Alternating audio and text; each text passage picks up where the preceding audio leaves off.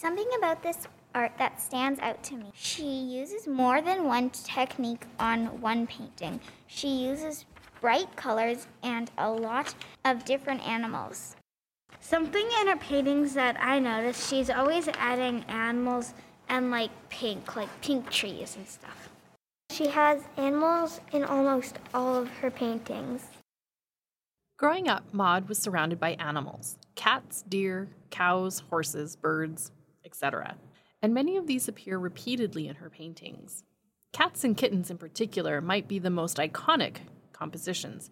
Growing up, she had a cat named Fluffy, and she often painted memories of this long haired cat.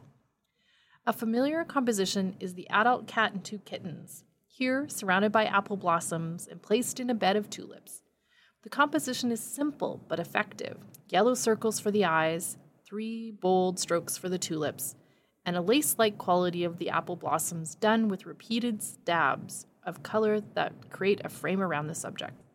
The image is quite flat with the cat sitting right up against the background, which makes the image very graphic and striking, different from many of her earlier paintings, but also easier to produce, which was important in the 1960s as her work was in high demand.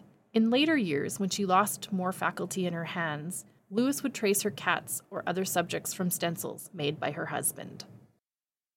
Another of Maud's popular motifs were oxen teams that were a common sight in rural Nova Scotia, and as a daughter of a harness maker, Maud would have been familiar with the decorative harnesses that were popular at the time. The Nova Scotian yoke style sits behind the horns. She painted oxen in every season, sometimes at work or on display in portrait like compositions as we see here. In the eight examples on display, we can see how the animals often remain the same but the settings change. Like the cat paintings, often the oxen are framed by the surrounding scenery, such as the apple blossoms or spruce trees. Fun fact she always included long eyelashes.